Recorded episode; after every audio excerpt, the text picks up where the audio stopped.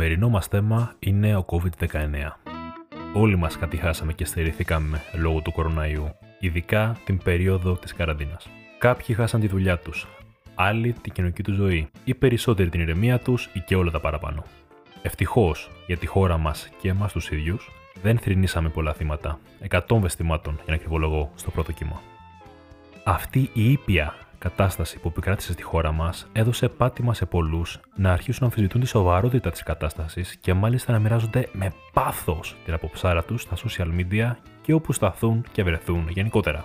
Ιδιαίτερη αναφορά δικαιούνται οι αρνητές και οι συνωμοσιολόγοι, στους οποίους θα επανέλθω λίγο αργότερα. Θα μείνω στο φαινόμενο της υποτίμησης κινδύνου, το οποίο έχει αρκετές εξηγήσεις. Πρώτον, δυσπιστία προς την εκάστοτε κυβέρνηση που έχει ως αποτέλεσμα την αρνητική προκατάληψη και απόρριψη των όσων διακηρύσει η ίδια αλλά και οι επιστημονικοί συνεργάτες της. Έχω να πω ότι αναμφισβήτητα υπήρξαν λάθος χειρισμοί τη κατάστασης από το κράτος και αμέλεια σε αρκετούς τομείς. Ωστόσο, προσωπικά με ενδιαφέρει η ατομική ευθύνη των πολιτών και σε αυτούς θα εστιάσω το συγκεκριμένο επεισόδιο. Δεύτερη εξήγηση. Το εσφαλμένο αίσθημα ασφάλειας που έχουν οι υγιείς και οι νέοι. Είχα και εγώ αυτή την αντίληψη, που τεχνικά είναι σωστή. Άλλωστε, το ποσοστό θνησιμότητας από κορονοϊό είναι πολύ μικρό στον πληθυσμό νοσούντων και επιροελάχιστο αν δεν υπάρχει κάποιο επικείμενο νόσημα. Ναι, δεν είναι μια δραματική στατιστική, αλλά σε ό,τι με αφορά δεν θα ήθελα να μπει καν το όνομά μου στη μελέτη αυτή. Το χαρακτηριστικό αυτής της άποψης είναι η απουσία ευθύνης ως προς τον εαυτό σου, ως προς την υγεία σου, αλλά κυρίως προς τους αγαπημένους σου ανθρώπους, οι οποίοι κινδυνεύουν περισσότερο από εσένα, αλλά και γενικότερα προς όλη την κοινωνία. Υποθετικά μιλώντας, οι τύψει που θα έχεις θα είναι τεράστιες αν χαθεί ένας αγαπημένος σου άνθρωπος από δική σου ομέλεια. Αλλά δεν θα είναι και καθόλου ευχάριστο το να παίρνεις τηλέφωνο ανθρώπους που ήρθαν σε επαφή για να τους ενημερώσεις να εξεταστούν. Μεταφέρω την ακόλουθη πληροφορία με σχετική επιφύλαξη. Αλλά έγκυρες ιατρικές πηγές μιλάνε για μεγάλη ζημιά σε όργανα του σώματος ακόμα και ασυμπτωματικών ασθενών. Έτσι απλά το αναφέρω. Τρίτη εξήγηση για το φαινόμενο της υποτίμησης του κινδύνου είναι ο φόβος. Ο φόβος του θανάτου και συνειδητοποίηση της θνητότητας, θα έλεγα συγκεκριμένα.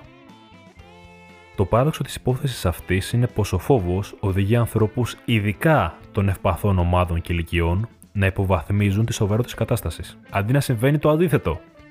Προσωπικά αντιλαμβάνομαι ότι όταν είσαι σε ομάδα υψηλού κινδύνου και ξέρεις ότι δεν μπορείς να είσαι 100% ασφαλής από κάτι αόρατο, όπως είναι ένας ιός, ο οποίος μάλιστα βρίσκεται παντού γύρω σου, είναι παρήγορο να πιστεύεις ότι ο ιός δεν είναι τόσο επικίνδυνος, γιατί έτσι δεν θα κινδυνεύσεις και τόσο πολύ αν κολλήσεις. Έτσι δεν είναι. Όχι. Δεν είναι έτσι. Καταλαβαίνω την ανασφάλεια που βιώνεις, αλλά η αντίδραση αυτή είναι λάθος. Τέταρτον, η αίσθηση ή η ψευδέστηση εξουσίας επί του εαυτού. Έχω δικαίωμα να κυκλοφορώ όπως θέλω και να κάνω ό,τι θέλω και δεν μπορεί κανείς να με περιορίσει και να μου πει να φοράω μάσκα και μέχρι ποια ώρα να κυκλοφορώ και πού μπορώ να πάω. Και δεν είμαι πρόβατο, έχω κρίση και ξέρω ότι είναι καλύτερο για εμένα και ποιος εσύ που θα με κρίνεις. Έτσι δεν είναι. Και ναι και όχι. Και εξηγώ.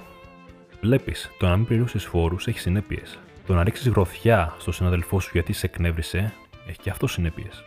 Με άλλα λόγια, όλοι ζούμε και δρούμε με κάποιους περιορισμούς και κάποιες υποχρεώσεις. Και ευτυχώς που υπάρχουν αυτοί οι περιορισμοί και υποχρεώσεις.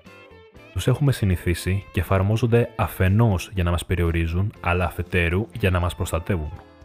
Η χρήση μάσκας, η τήρηση αποστάσεων και γενικά οι όποιες αλλαγές μας ενοχλούν επειδή δεν τις έχουμε συνηθίσει. Δεν μεγαλώσαμε με αυτούς τους κοινωνικούς όρους και ως αποτέλεσμα μας είναι ξένοι και τους εκλαμβάνουμε ως καταπίεση. Άλλωστε είμαστε πλάσματα συνήθειας, οι αλλαγές μας ορίζουν.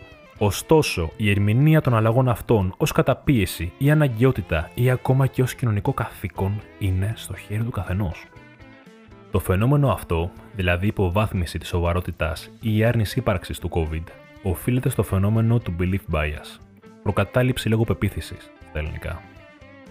Όπου υπάρχει ενδεχόμενο ερμηνείας μιας κατάστασης, ο κάθε άνθρωπος επιλέγει την πραγματικότητα που τον καθησυχάζει ή τον βολεύει βλέπει τα πράγματα όπως θέλει να είναι. Ενδεικτικό της δύναμης του ψυχολογικού αυτού φαινομένου είναι η προσωρινή απώλεια ικανότητας εκτέλεσης μαθηματικών πράξεων, απλών πράξεων, όταν τα δεδομένα του προβλήματος αντιτίθενται στην άποψη του ατόμου.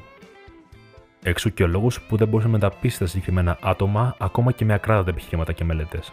Δες και φλατέθε. Τέλος, θέλω να απαντήσω με μια δική μου ιστορία. Στο κλασικό επιχείρημα των συνωμοσιολόγων και ερευνητών του ιού, που είναι το εξής. Δεν ξέρω κανένα που να πέθανε από κορονοϊό. Ξέρεις εσύ;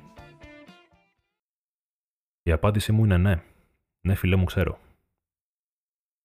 Τα μέσα Μάιου μαθαίνουμε πω ο αγαπητός γείτονας Βαγγέλης πέθανε από κορονοϊό. Ο Βαγγέλης διέμενε στη Γένοβα της Ιταλίας και ερχόταν για διακοπές τα καλοκαίρια στην Πρέβεζα. Φέτος έβγαινε σύνταξη στο τέλος του έτους και είχε αποφασίσει να επιστρέψει με τη σύζυγό του και να μείνει μόνιμα στην Ελλάδα. Λίγους μήνες νωρίτερα, το καλοκαίρι του 19, συζητάγαμε στο μπαλκόνι του σπιτιού μου για τα πλάνα του. Για το πώς θα πέρανε το χρόνο του συνταξιούχος, τις βότες με τους φίλους του, τα μπάνια στη θάλασσα, τα ψησίματα στην αυλή του και την αγαπημένη του σχολεία, το ψάρεμα. Αγαπημένο του μέρος για ψάρεμα είναι ο βρακικό κόλπος και συμφωνήσαμε το επόμενο καλοκαίρι, αυτό που μας πέρασε, να πάμε εγώ, ο Βαγγέλης και ο πατέρας μου για ψάρεμα στη μεριά του που πάντα έκανε καλές ψαριές. Το ψάρεμα αυτό δεν θα γίνει ποτέ, καθώς ο Βαγγέλης κόλλησε κορονοϊό και απεβίωσε μόνος του στην εντατική, χωρίς να χαιρετήσει τους δικούς του και χωρίς να έχει επαφή μαζί τους. Βέβαια, το ταξίδι στον αυραγικό κόλπο θα γίνει για τον Βαγγέλη, καθώς εκεί ζήτησε από την οικογένειά του να σκορπίσει τις τάχτες του σε ένα από τα πραγματικά αγαπημένα του μέρη.